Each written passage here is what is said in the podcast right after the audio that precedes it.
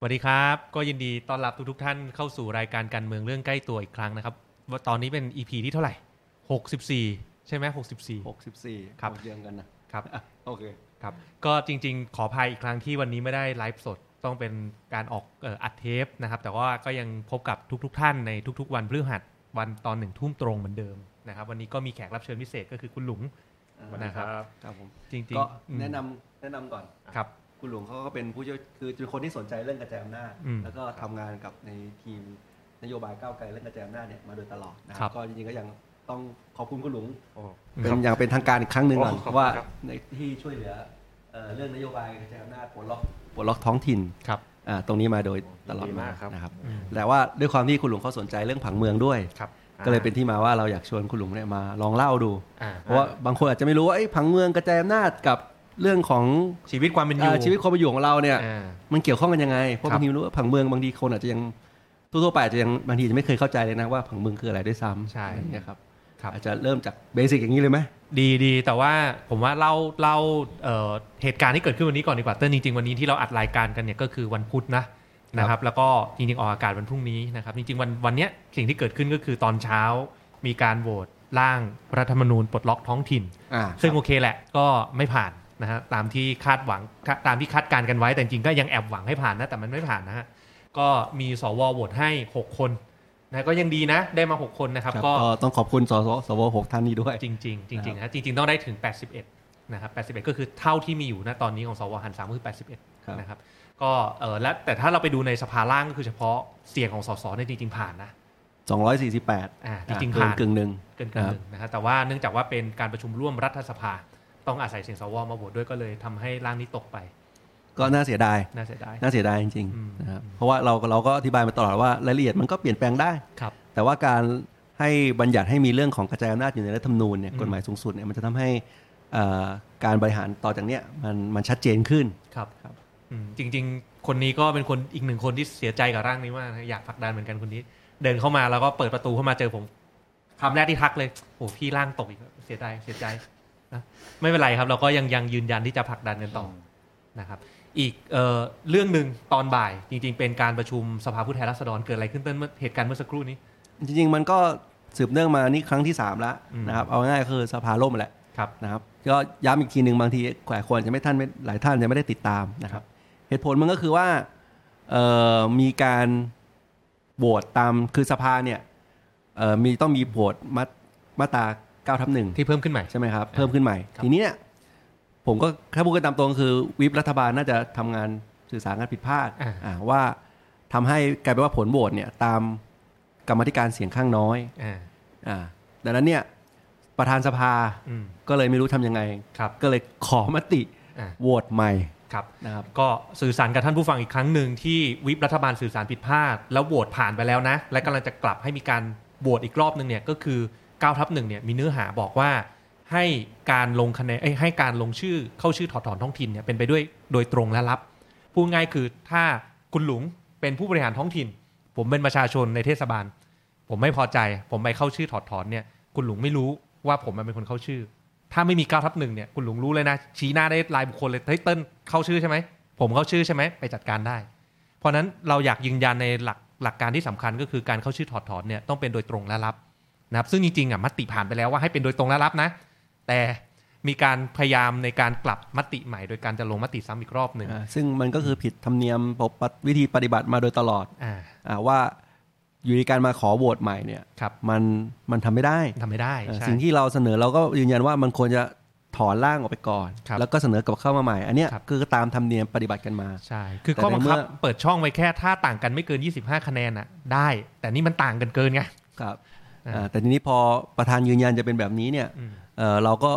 ทางมติวิปพรรคฝ่ายค้านก็เลยไม่เห็นด้วยไม่เห็นกับการที่ด้วยประธานเนี่ยใช้อำนาจโดยเอ่อไม่ถูกต้องครับแบบนี้อืมนะครับ ก็เลยเป็นที่มาว่าถ้าอย่างนั้นเนี่ยก็ไม่ขอเป็นองค์ประชุมครับนะครับสภาก็เลยล่มมาสามครั้งติดครับนะครับซึ่งจริง ๆ ถ้านับองค์ประชุมจริงๆ ถ้าฝ่ายรัฐบาลก็แพ็กกันมาแน่นน่ะยังไงก็ผ่านนะครับอันนี้เรียนตามตรงว่าเขาถือเสียงข้างมาก แต่เราก็เข้าใจแหละว่าเอ่อเรื่องขององค์ประชุมเนี่ยเป็นหน้าที่ของสมาชิกสภาทุกคน เราจริง ๆ ถ้าผ่านมาตรา9ทับหนึ่งไปแล้วก็พร้อมที่จะเป็นองค์ประชุมให้ ก็เลยเป็นที่มาที่วันนี้จริง ๆ มีความพยายามในการขอเลื่อนพิจารณาเรื่องอื่นขึ้นมาก่อน แต่ว่าก็ติดที่ว่าประธานได้วินิจฉัยว่าจะต้องแสดงตนใน9ทับหนึ่งให้ผ่านไปก่อนที่จะเสนอยติอื่นได้ ก็เลยเป็นที่มาที่วันนี้ประชุมล่วมอีกแล้วนะครับ การประชุมสภาล่วมอีกแล้วนะครับ ก็เล่าอัปเดตให้ฟังเหตุการณ์ที่ผ่านมานะครับ ก็มาชวนคุยกันเรื่องเนื้อหาสาระของตอนวันนี้ดีกว่า เกี่ยวกับเรื่องของออท้องถิ่นด้วย เกี่ยวกับเรื่องของผังเมืองด้วย คุณลุงลองแชร์กับท่านผู้ฟังนิดนึงวันนี้อยากมาเล่าเรื่องอะไรกันบ้างผมก็ศึกษาเรื่องกระจายอำนาจตั้งแต่แรกกับพักนะครับ แล้วก็รู้สึกว่าในเรื่องผังเมืองเนี่ยมันน่าจะเป็นเรื่องที่สำคัญมากสำหรับเรื่องท้องถิ่นใช่ไหมเพราะว่าครับเพราะว่าท้องถิ่นเนี่ยมีอำนาจอะไรก็อำนาจในการเก็บขยะในการคือไม่ใช่แค่เก็บขยะครับเขาต้องทำแผนด้วยใช่ไหมครับอืมว่าเมืองจะไปในทิศทางไหน มีนโยบายของเขาอยากจะเป็นเมืองสีเขียว หรืออยากจะเป็นเมืองซิลิคอนวัลเลย์หรืออยากจะเป็นเมืองท่องเที่ยวอ่าก็แล้วแต่เขา แต่ว่ามันต้องมีแผนด้วย เพราะงั้นแผนเนี่ยก็คือผังเมืองนั่นเอง แต่ว่าในสภาพตัวเนี้ยที่ผมเห็นชัดๆเลยนะ ว่ามันไม่มีผังเมืองเลยอืมหมายความว่าอะไรหมายความว่าในจังหวัดไกลๆเนี่ยเขาอาจจะเป็นพื้นที่ที่โล่งแล้วก็สร้างอะไรก็ได้ครับไปรบกวนป่าไม้ก็ได้ หรือว่าสร้างรบกวนชาวบ้านก็ได้อืมแล้วก็ไม่มีกระบวนการในการออกผังเมืองที่แบบแบบสากลนะครับครับเช่นเอ่ออย่างสากลเนี่ยเวลาเขาออกผังเมืองหรือผังท้องถิ่นเนี่ย เขาจะต้องมีการนำเอามีการเซอร์เวยก่อนนะครับว่าประชาชนในท้องถิ่นต้องการอะไร แต่ว่าตอนนี้เนี่ยแบบส่วนกลางนะครับ หรือภูมิภาคเนี่ยสร้างอะไรก็ได้ครับนะครับก็คือไปเราจะสร้าง EC ตรงนี้เออแล้วชาวบ้านก็ไม่ได้รู้อะไรเลยอยู่ดีก็มาตั้งตรงเนี้ยซะงั้น เพราะงั้น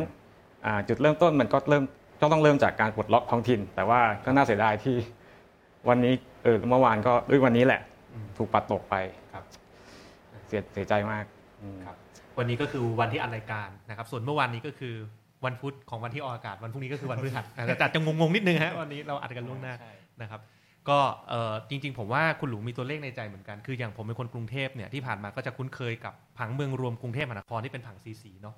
แต่คุณหลุมบอกว่าทั่วทั้งประเทศเนี่ยไม่ได้มีทุกจังหวัดไม่ได้มีทั่วทั่วถึงทุกอำเภอ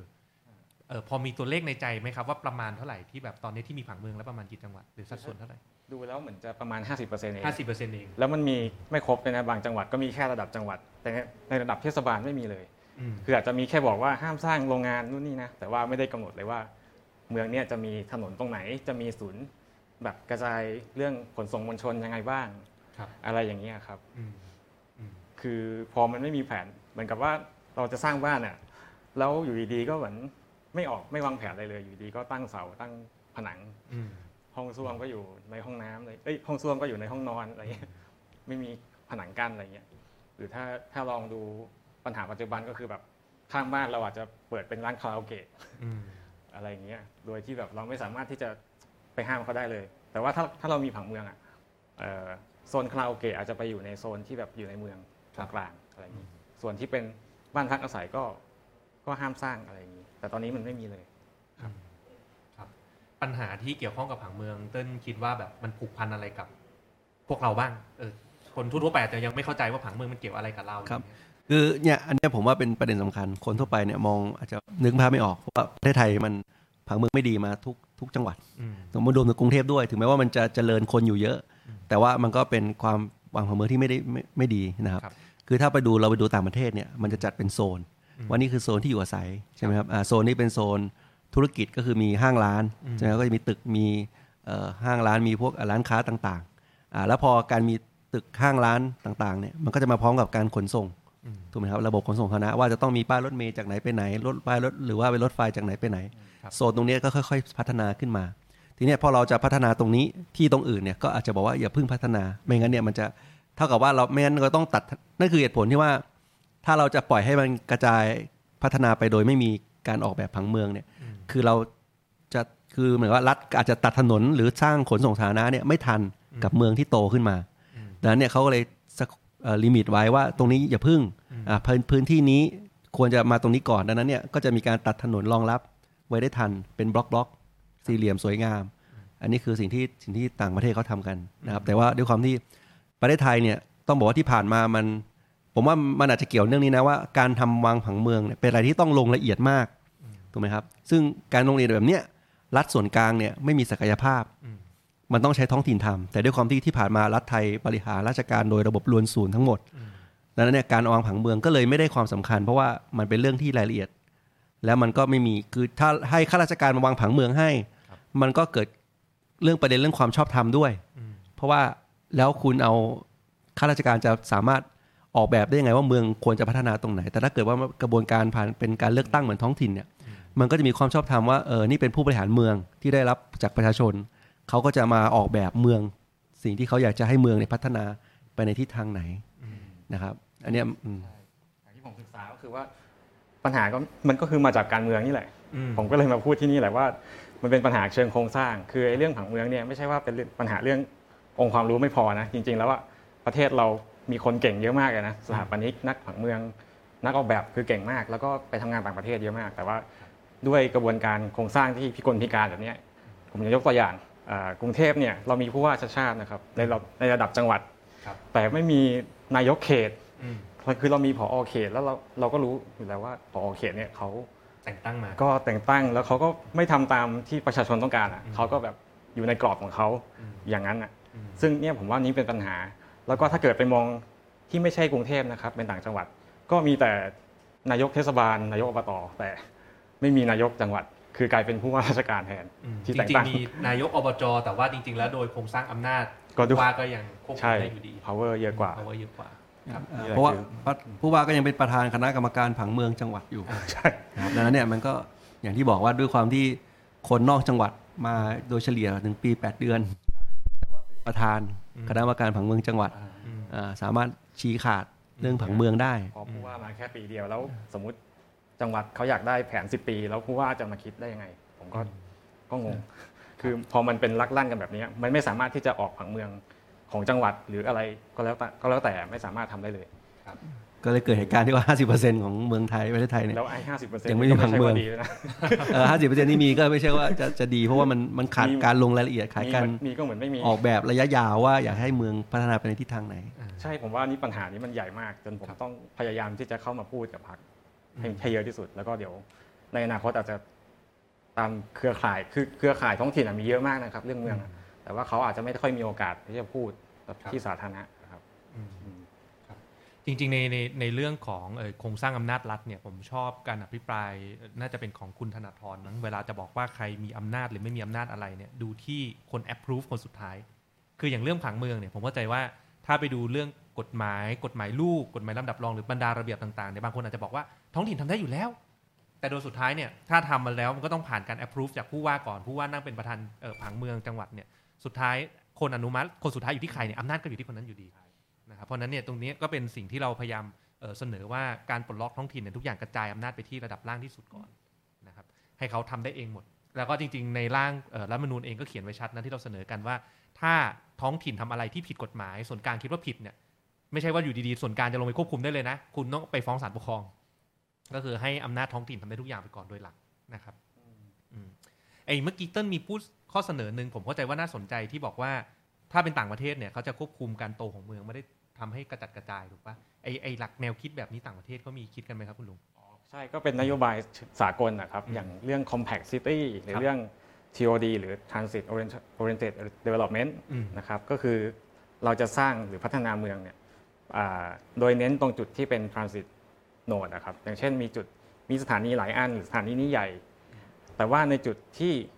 ไม่ค่อยมีสถานีรถไฟฟ้า หรือว่าไม่มีรถบัสเนี่ยเราจะไม่ควรพัฒนาตรงนั้น เพราะว่าไม่ทำให้เกิดรถติดเหมือนกรุงเทพนี่แหละอืมเออแล้วมันแบบทุกคนก็จะซื้อรถคล้ายๆในอเมริกาที่ที่ที่รถติดกันเหมือนกันครับแต่อ่าในเรื่อง compact city หรือ TOD เนี่ยก็เน้นในในยุโรปเยอะมาก ซึ่งจะเน้นเป็นเมืองที่แบบเดินนะครับ walkable city แล้วก็อ่า เราจะไม่ใช้รถจะใช้จักรยาน แล้วก็อย่างโคเปนเฮเกนเนี่ยก็เป็นตัวอย่างที่น่าสนใจที่พี่เทงไปเที่ยวมาอืมเป็นพี่เทงเล่าหน่อยก็จริง ๆ ภาพที่ผมเห็นล่าสุดก็คือไปเที่ยวในเมืองก็เดินเอาตลอดนะ เดินเอาตลอด เพราะเขาไม่ให้รถวิ่งหรือเปล่า ไม่ใช่ไม่ใช่เขาเขาให้รถวิ่งเขาให้รถวิ่ง แต่แต่แต่เดินเอาทุกทุกครั้งที่ผมเวลาไปเที่ยวต่างประเทศนะครับ ก็ส่วนใหญ่ก็เดินเอานะ ไม่ไม่เฉพาะยุโรปนะบางคนอาจจะรู้สึกว่า โอ้ยประเทศไทยเมืองร้อนฝนตก ใครจะอยากเดิน สิงคโปร์ก็เดิน สิงคโปร์ผมก็เดินไต้หวันผมก็เดินนะนะครับ แล้วก็ต้องบอกว่าโครงสร้างพื้นฐานเขาไม่ว่าจะเป็นเรื่องของถนนหนทางเนี่ยเดินในร่มอะตลอดไม่ว่าฝนตกแดดออกเนี่ยก็คือมีที่ร่มให้เดินมีเฉดให้เดินตลอดเวลานะครับซึ่งเพราะนั้นเนี่ยเรื่องนี้ผมว่ามันไม่ได้เกี่ยวข้องกับสภาพภูมิอากาศ มันเป็นเรื่องของการออกแบบเมืองนะครับการการเอ่อพัฒนาโครงสร้างพื้นฐานให้ประชาชนเนี่ยสามารถเดินได้เนาะ ซึ่งการเดินได้เนี่ยก็มีข้อดีหลาย ๆ อย่างเนอะนี่ผมว่าเติ้ลน่าจะเสริมได้เรื่องสุขภาพประชาชนเรื่องเศรษฐกิจต่างๆอืมยกตัวอย่างที่ผมไปอยู่โตเกียวหลายเดือนอะผมก็แทบเดินเยอะมากครับวันประมาณวันประมาณ 5-6 กิโลครับแต่ว่าอยู่เมืองไทยอะเดินประมาณ 100 เมตรคือทำให้สุขภาพเราแย่ลงแล้วก็อ้วนขึ้นง่ายมาก จริง ๆ อย่างโคเปนเฮเกนเนี่ยเติ้ลเชื่อไหมว่าเอ่อข้อมูลแบบว่าที่คุณหลุงเอามาแชร์ บอกว่า 60 ปีก่อนเนี่ยโคเปนเฮเกนเนี่ยยังเป็นเมืองแห่งรถยนต์อยู่นะ มันต่างผมนึกภาพไม่ออกจินตนาการไม่ออกเพราะว่าเพิ่งไปเที่ยวมาแบบไม่กี่สัปดาห์ก่อนอะแบบเดินเราก็เดินทุกคนก็เดินเอาปั่นจักรยานด้วยซ้ำอะเออแต่ 60 กว่าปีก่อนเนี่ยเขาก็มีผลการศึกษามีคนไปสัมภาษณ์ว่าเนี่ยเมืองเมืองเนี้ยกำลังมีนโยบายว่าจะเปลี่ยนเป็นเมืองเดินได้เนี่ยผลลัพธ์ที่เอ่อผู้คนในเมืองวันนั้นออกมาให้ความเห็นบอกว่า ถนนคนเดินไม่มีความไม่มีทางสำเร็จในสแกนดิเนเวีย เราไม่ใช่คนอิตาลีเราไม่อยากเดิน อันเนี้ยคือ mindset ของคนโคเปนเฮเกนแต่ก่อนนะยังไม่เชื่อเลย แล้วก็บอกว่าโหปัญหามลพิษเยอะขนาดนี้รถวิ่งขนาดนี้จะให้คนมาเดินได้ไง ผมว่ามันคล้ายๆกับคนกรุงเทพปัจจุบันอะแต่ผมเชื่อว่า 60 ปีก่อน มาถึงวันนี้เนี่ยเขาเปลี่ยนได้อะผมก็เชื่อว่ากรุงเทพมหานครเปลี่ยนได้ แต่ว่ามันต้องแบบมันต้องค่อยๆเปลี่ยนเนาะเรื่องของกฎหมายเรื่องของโครงสร้างอำนาจรัฐต้องทำไปด้วยกัน คือมันต้องมี political view อ่าอ่า political คือมีเจตจำนงทางการเมืองที่จะออกแบบระยะยาวว่าเมืองแบบไหนอืมที่เราอยากจะเห็นอยากครับจะให้เป็นใช่ไหมผมก็คิดว่ากรุงเทพก็ทำได้นะ มันก็ต้องออกแต่มัน ไม่ใช่แบบ 4 ปีแน่นอน แน่นอน มันต้องผมว่าเป็นระดับ 10 ปี 15 ปี แต่ก็ต้องเริ่มทำวันนี้ไงเพราะว่าชัดเจนว่าเออเราอยากเห็นเราอยากแก้ปัญหาเรื่องฝุ่นในเมืองใช่ไหมซึ่งหนีไม่พ้นพื้นพื้นฐานสุดก็คือเรื่องขนส่งสาธารณะนั่นแหละอืมจำนวนแค่จำนวนรถเมย์ก็เป็นประเด็นหนึ่งถูกไหมครับ เราอยากจะลดลดรถติด เราก็ต้องให้คนขึ้นขนส่งสาธารณะครับถูกไหมครับดังนั้นในการเพิ่มจำนวนรถเมย์เพิ่มคุณภาพรถเมย์อืมอันนี้เป็นพื้นฐานอืมอ่าหรือว่าแม้กระทั่งเป็นเรื่องนโยบายรถ EV อ่าอันนี้ก็จะเป็นต้องเรื่องที่ต้องออกแบบกันไม่ใช่แค่กรุงเทพละครับ ก็ต้องเป็นระดับประเทศด้วยนะครับอืมอ่าแต่ว่าทำได้ถ้าเรามีมีว่าคือออกแบบเมืองอะอืมอ่าว่าเมืองอีกสิปีข้างหน้าอยากเห็นยังไงนะคครัรับบซึ่งก็จริงคล้ายๆกับผังเมืองแหละเพราะผังเมืองมันก็คือการออกแบบ 10 ปี 20 ปี ว่าเราจะเห็นเมืองพัฒนาไปทิศทิศทางไหนอืมนะครับว่าพอเรามีชัดเจนเราก็ถึงพัฒนาเอ่อสาธารณูปโภคไม่ว่าจะเป็นขนส่งอะมีระบบมีรถบ้านรถเมย์มีสายรถเมย์อืมมีรถไฟฟ้ามาอะอืมเราก็ปล่อยขึ้นสังขึ้นเป็น เอ่อศูนย์การค้าอะขึ้นเป็นโรงพยาบาลขึ้นเป็นโรงเรียนขึ้นเป็นที่ทำงานอะหรือว่าขึ้นเป็นคอนโดอะไรเงี้ยมันก็เป็นเมืองขึ้นมา แบบเนี้ยจริง ๆมันมันก็จะเป็นเรื่องคุณภาพอะแล้วก็มีส่วนได้ด้วย เพราะว่าเราออกแบบไว้ตั้งแต่ต้นอะไรอย่างนี้เป็นต้นนะครับ จริงๆ ถ้าถ้าจะเอ่อทำผังเมืองที่ดีได้เนี่ยผมเชื่อว่าเรื่องของข้อมูลเป็นส่วนสำคัญอ่าอันนี้ผมว่าคุณลุงอาจจะพอแชร์ได้เนอะว่าลองเปรียบเทียบระหว่างแบบไทยกับต่างประเทศ ข้อมูลที่ใช้ในการออกแบบผังเมืองเปรียบเทียบกับของไทยเนี่ยตอนนี้เป็นยังไง ข้อมูลผมว่าสำคัญจริงอืมๆในยุคเนี้ยคือ คือมันจะเรียกว่า GIS หรือครับ Geo อะไรนะ Information System นะครับอืมซึ่งไอเนี้ยมันจะมีข้อมูลเยอะมาก เช่นอ่าข้อมูลขอบเขตของเขต ตอนนี้ผมผมไม่รู้ว่ามีหรือเปล่าอืมคือจะอาจจะอาจจะไปต้องดูอาจจะต้องดูกระดาษกันหรือเปล่า จริง ๆ แล้วว่าเราสามารถเอาข้อมูลตรงเนี้ยขอบเขตพวกเนี้ยใส่ลงไปในโปรแกรมเป็น spreadsheet ได้เป็นแบบ Excel ได้ แล้วก็อย่างเช่นเอ่อพวกข้อมูล ตำแหน่งของโรงเรียนตำแหน่งโรงพยาบาลตำแหน่งสถานีตำรวจสวนสาธารณะเป็น Pocket Park ต่างๆเนี่ยอ่าข้อมูลจริงๆ แล้วมีมากกว่านี้อีกเยอะมากจำนวนประชากรนู่นนี่อ่าหรือแม้แต่กระทั่งข้อกำหนดของอาคารก็มีในระบบ JS ที่เป็น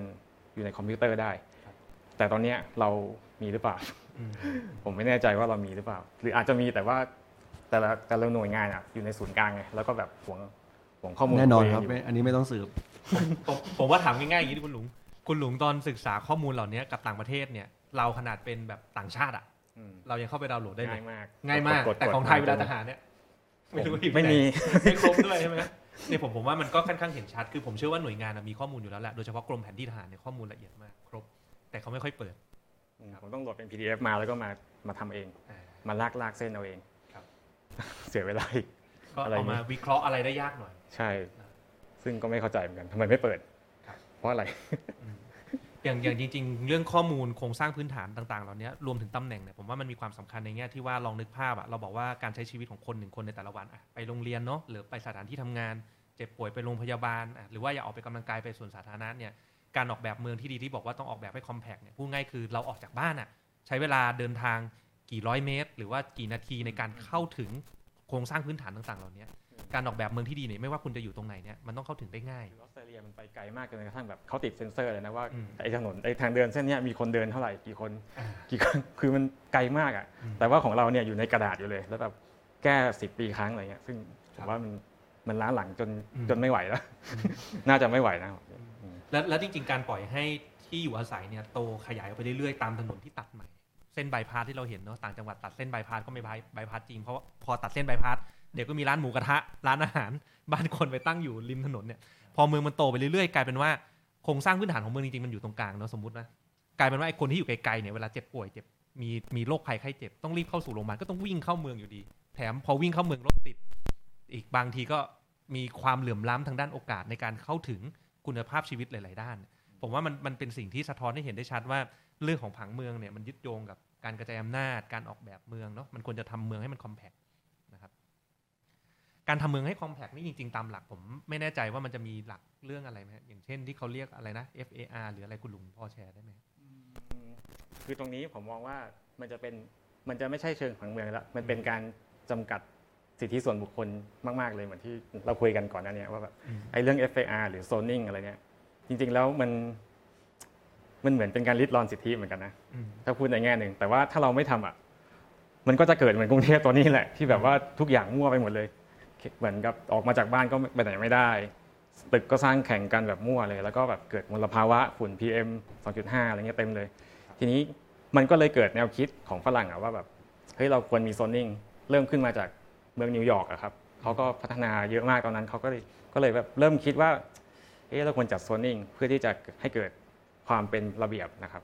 มันก็เลยเกิดแนวคิดเรื่องของ FAR ก็คือ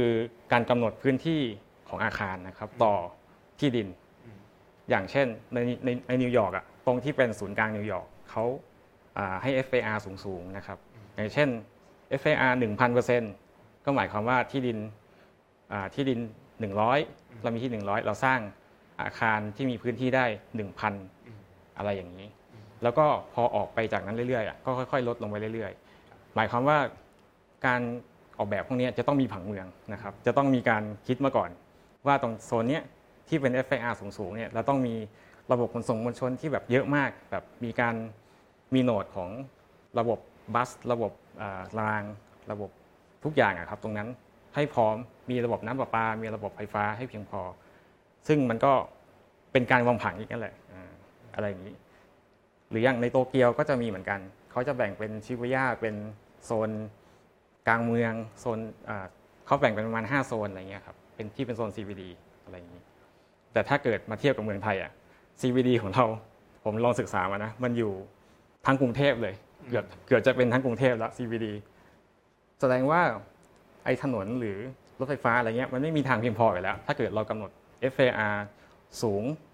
ทั้งเมืองแบบนั้นอะแบบเนี้ยมันก็ทำให้เกิดปัญหาผังเมือง อย่างในปัจจุบันนะครับที่ที่ทำการใหม่ของกระทรวงมหาดไทยที่สร้างอยู่แถวๆเขตคลองสางนี่ทำได้ไงนะเต้นมันมันอยู่ใน คอมไพล์ตามผังเมืองไหมตึกใหญ่ขนาดนั้นมาอยู่กลางชุมชนได้ไงเขาเขายกเว้นให้หน่วยงานรัฐหรือเปล่าพี่เอาเหรอเอาเหรอในเมืองไทยนี่หน่วยงานรัฐไม่ต้องคอมพลายตามกฎหมายของเมือง EAA ก็ไม่ต้องทำโอ้โห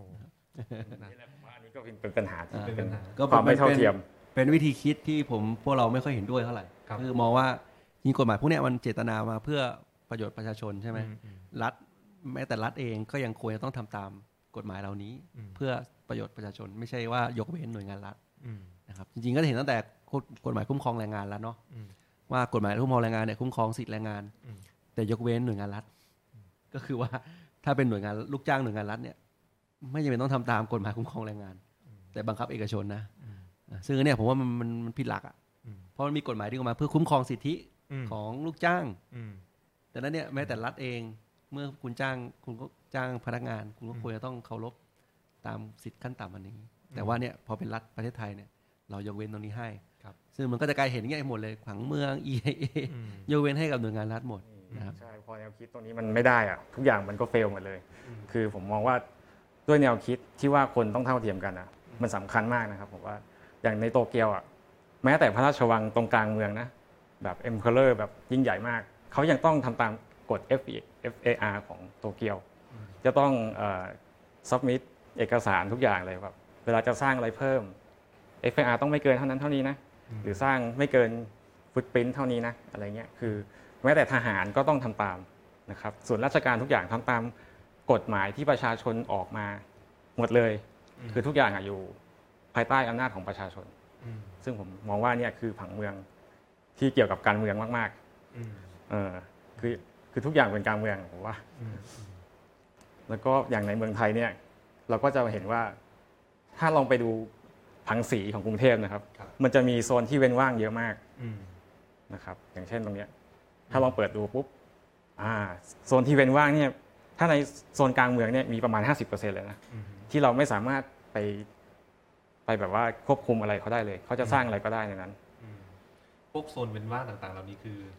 อย่างที่พระราชวังพระราชฐาน พระราชทานส่วนงานราชการอ่าฮะพื้นที่ของทหารอืมสามอย่างนี้นะครับ อืม ครับคือมันก็บอกมันก็สื่อเลยว่าแบบคนไม่เท่ากันอะอืมอืมแล้วก็จริงนะผมว่าเห็นได้ชัดว่าเกี่ยวข้องกับการเมืองแน่ๆจเลยริงอืมๆแล้วมันการเมืองมากแล้วผมว่าอย่างเรื่อง FAR เนี่ยที่ของเราทำแบบหละหลวมแบบเนี้ยที่แบบ FAR สร้างได้เยอะมากขนาดเนี้ยผมว่าน่าจะเป็นเรื่องของการเกรงใจในายทุนอย่างมากอืมแบบถ้าเกิดเราไปกำหนด FAR ต่ำแบบโตเกียวหรือเมืองอื่นอะในายทุนก็จะมีโอกาสขายได้น้อยลงอืม นี่ก็คือปัญหาเชิงความเหลื่อมล้ำมาก ๆเลยอืมแล้วก็พื้นที่เกษตรกรรมก็ไม่ได้ไม่ได้แบบมีการควบคุมเอ่ออย่างชัดเจนเหมือนกันอย่างเงี้ยยิ่งเหลื่อมล้ำเข้าไปอีกอืมอืมครับ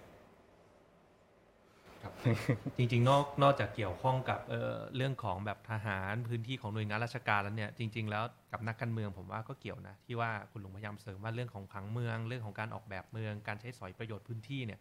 เอ่อจริงๆ แล้วยึดโยงกับการเมืองหมด อย่างกรณีของนิคมอุตสาหกรรมเอ่อที่เกิดขึ้นที่ภาคใต้ที่จะนะอันนี้เติ้ลเสริมนิดนึงได้ไหมเราเคยอภิปรายไม่ไว้วางใจเรื่องนี้ไปเหมือนกันครับอืม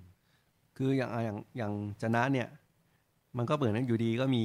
ส่วนกลางเนี่ยบอกว่าอืมอยากจะสร้าง นิคมอุตสาหกรรมขึ้นมาอ่าที่ตรงสงขลาครับทั้งนี้จริงแล้วเนี่ยตรงนั้นก็มีมีนิคมอุตสาหกรรมอื่นๆอยู่แล้วด้วยซ้ำอ่านะครับ แต่ว่าเขาอยากจะทำตรงนั้นขึ้นมาอืมจริงๆมันก็อาจจะมองว่ามันมี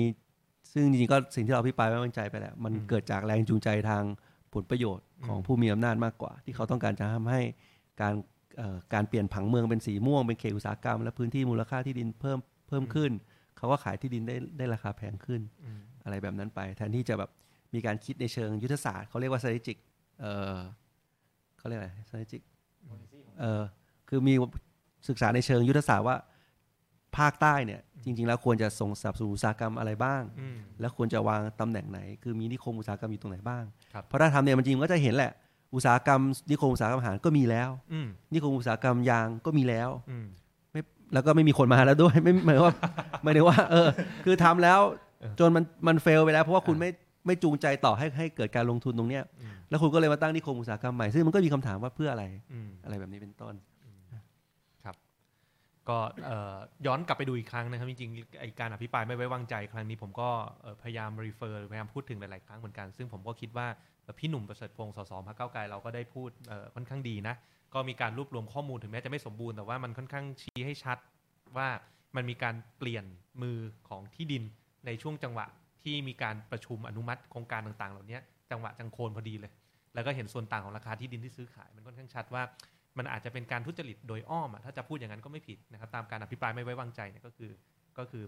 ไปทางแนวนี้นะครับซึ่งจริงๆเนี่ยตอนนั้นผมก็จำได้ว่ารัฐมนตรีก็ตอบว่าอ้าวเขาก็ซื้อขายตามกฎหมายปกติ ไม่ผิดหรอกดูตามการกระบวน transaction การซื้อขายเนี่ยมันไม่ผิดหรอก แต่มันก็คล้ายๆเวลาเราซื้อขายหุ้นน่ะรู้ข้อมูลวงในแล้วมาเทรดหุ้นก่อนยังผิดกฎหมายเลย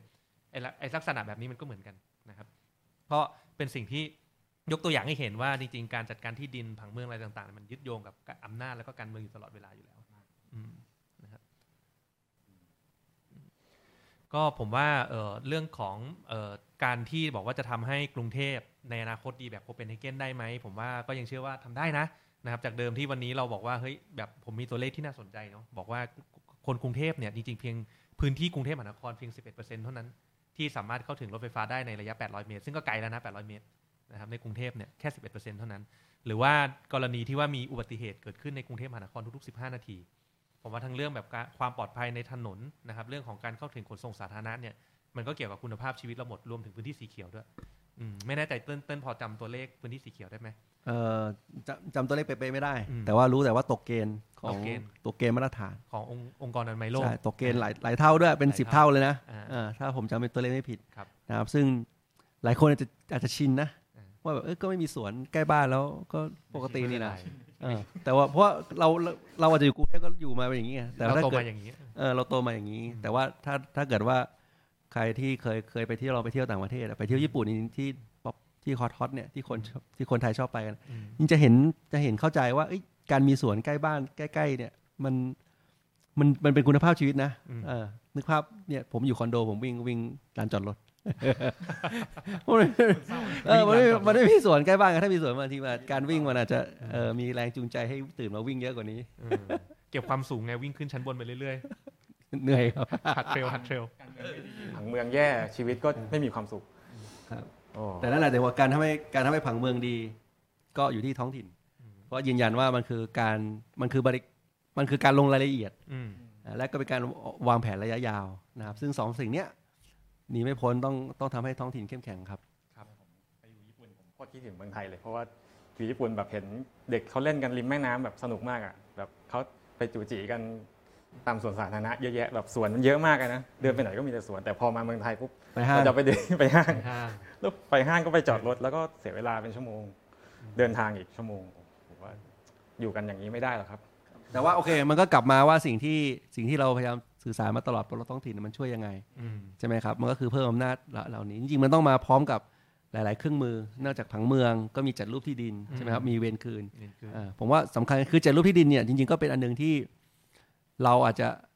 อาจจะยังไม่ค่อยความสำคัญ แต่ว่าในเมืองนอกเนี่ยให้ความสำคัญมาก คือจัดรูปที่ดินคือการบอกว่าเฮ้ยคุณมีที่แต่ละเอ่อเหมือนกับประชาชนเนี่ยมีกันที่คนละแปลงแบบนี้แบบนี้ แต่ว่าจะเป็นริเริ่มโดยรัฐหรือเอกชนก็ได้นะ มาตกลงร่วมกันว่า เอ้ย พัฒนาตรงที่ดินตรงเนี้ยเราจะพัฒนาใหม่ ให้เป็นศูนย์ย่านการค้าหรือปรับเปลี่ยนให้มันเป็นเมืองใหม่อย่างเงี้ยอืมแล้วก็มาแบ่งกันใหม่อืมว่าใครได้ที่ดินอ่ารูปร่างเป็น สามเหลี่ยมก็จะอ่าทำให้มันเป็นสี่เหลี่ยมปรับปรับขนาดปรับพื้นที่กันไป แต่ว่าบทสรุปแล้วทุกคนจะhappy กับแบบกับผลลัพธ์ผลประโยชน์ที่เขาจะได้จากตรงนี้อืมอะไรอย่างนี้เป็นต้นอืมสมมุติอย่างกรณีตัวอย่างของเติ้ลเนี่ยมีมีเจ้าของอยู่ตรงเนี้ยแถวแถวๆเนี้ยสิบคน แต่ว่าทุกคนอาจจะต้องยอมเสียที่ดินคนละเล็กคนละน้อยเพื่อไปสร้างโครงสร้างพื้นฐานอย่างเช่นใช่แล้วก็ตัดถนนเข้าไปสถรถไฟฟ้าตัดถนนเข้าไปสร้างสถานีรถไฟฟ้าเข้าไปอ่าพอราคาที่ดินสูงขึ้นถึงแม้ได้ที่ดินที่เหลือน้อยลง แต่ทุกคนได้ประโยชน์ได้ประโยชน์ร่วมกันอย่างในญี่ปุ่นสามารถเอาสิทธิ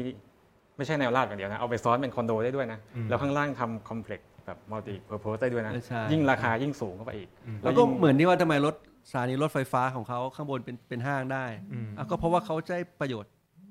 ทำออกแบบแบบเนี้ยก็คือสร้างเมืองมาพร้อมกันกับเอ่อสร้างเมืองมาพร้อมกันกับ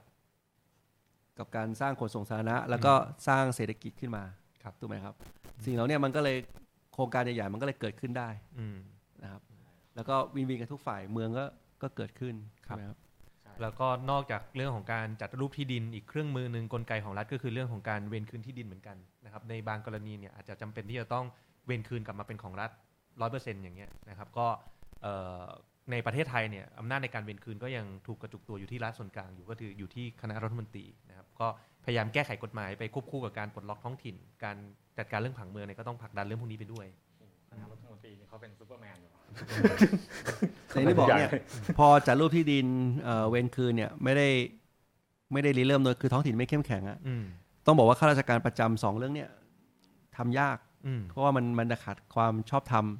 ในการใช้อำนาจเหล่าเนี้ยกับครับประชาชนถูกไหมครับอืมแต่ถ้าเกิดว่าเป็นทางการเมืองท้องถิ่น หรือว่ามาจากการเลือกของประชาชนเนี่ย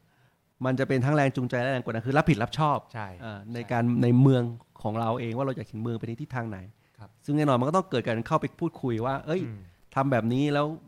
สุดท้ายทั้งเมืองมันจะได้ดีขึ้น ตัวคุณเองก็ได้ประโยชน์เป็นธรรมอืมถูกไหมครับ ยังไงมันดีกว่าการที่ให้เป็นกลไกข้าราชการประจำอืมอย่างหรือข้าราชการรวมศูนย์อย่างเงี้ยอืมเข้าไปเป็นคนทำเพราะว่าอย่าลืมว่าจะให้ข้าราชพอเป็นรวมศูนย์เนี่ยสุดท้ายมันเคลื่อนโดยข้าราชการประจำอืมถูกไหมครับ เพราะว่าเอ่อคนที่มีอำนาจอย่างนักการเมืองระดับชาติเนี่ยอยู่ที่กรุงเทพเนี่ยมันไม่มีทางรู้ได้ทุกพื้นที่นะครับมันก็เลยเกิด ที่ว่ารัฐราชการนะคือ มันไปด้วยความเร็วระดับราชการอืมเพราะมันขาดแรงจูงใจและแรงกดดันทางการเมืองอืม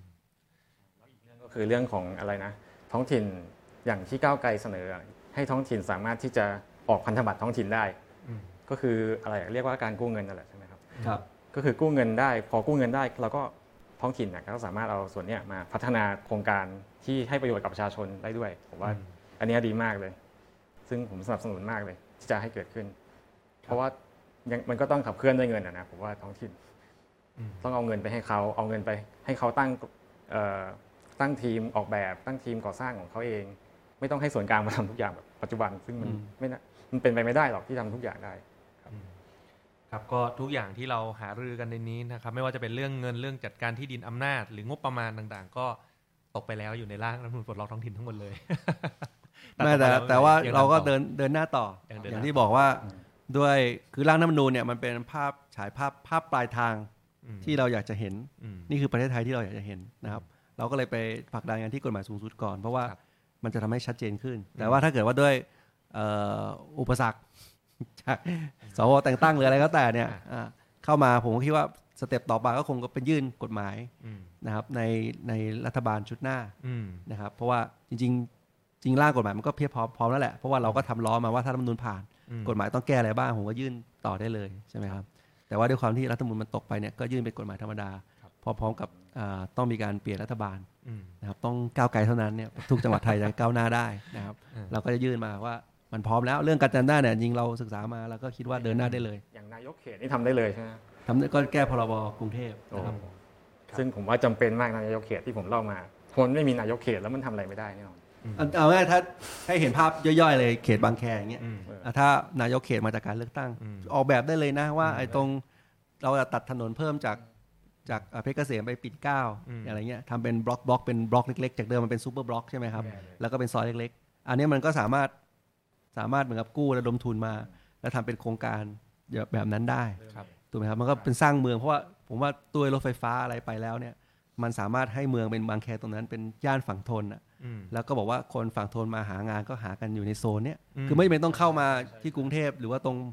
ตรงรัชดาอ่าไม่ต้องสาทรสีลมเนี่ยถ้าเกิดมีนายกเขตที่มาจากการเลือกตั้งแบบเนี้ยมันถึงจะมีวิมีวิสัยทัศน์อะอืมว่าเราอยากจะสร้างเมืองบางแคให้มันเป็นโซนของฝั่งธนอืมเป็น center ที่ว่าใครมาหางานดีๆ มีโรงพยาบาลมีโรงมีหนังเอ่อมีห้างมีอะไรเงี้ยอืมตรงไอ้สี่แยกเดอะมอลล์บางแคเนี่ยมันทำได้นะจริงๆ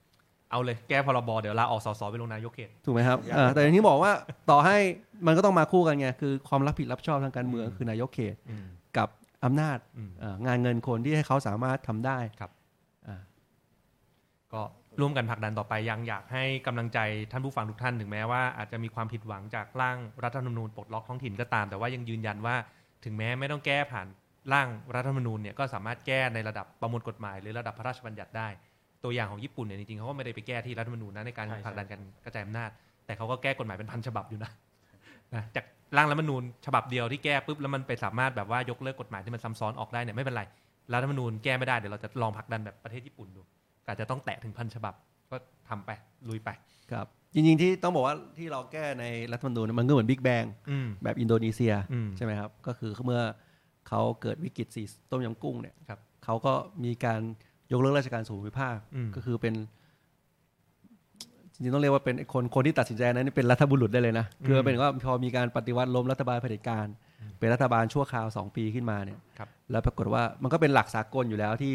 IMF หรือว่า World Bank เขาก็ไปแนะนำว่ามันควรต้องกระจายอำนาจอืมรัฐบาลตอนนั้นก็ทุบโต๊ะเลย ยกเลิกราชการภูมิภาคบิ๊กแบงโป้งอืมจบแล้วถัดจากนั้นมาสิบกว่าปี มันก็พัฒนาขึ้นมา ถึงแม้ว่าทุจริตทุจริตมีก็ไปไล่ไล่จับคนใช่ผิดเข้าเข้าคุกกันเต็มเลย แต่จนอืมจนวันนี้ทุจริตของอินโดนีเซียก็ดีกว่าไทยไปแล้ดีวแต่เดิมที่เราเคยดีกว่าเขานะใช่ตอนนี้เขาแซงเราไปแล้วครับอันเนี้ยเนี่ยก็เป็นบิ๊กแบงคือสิ่งเราเสนอเนี่ยก็อาจจะคล้ายกับอยากเห็นรูปแบบนั้นนะครับแต่ถ้าถามว่าไม่เป็นรูปแบบนั้นก็เป็นรูปแบบญี่ปุ่นเขาก็ค่อย ๆทำไปทีละแก้กฎหมายทีละฉบับนะครับแต่ว่าเรื่องเนี้ยก็ยังยังไม่หยุดอะก็เดินหน้าต่อ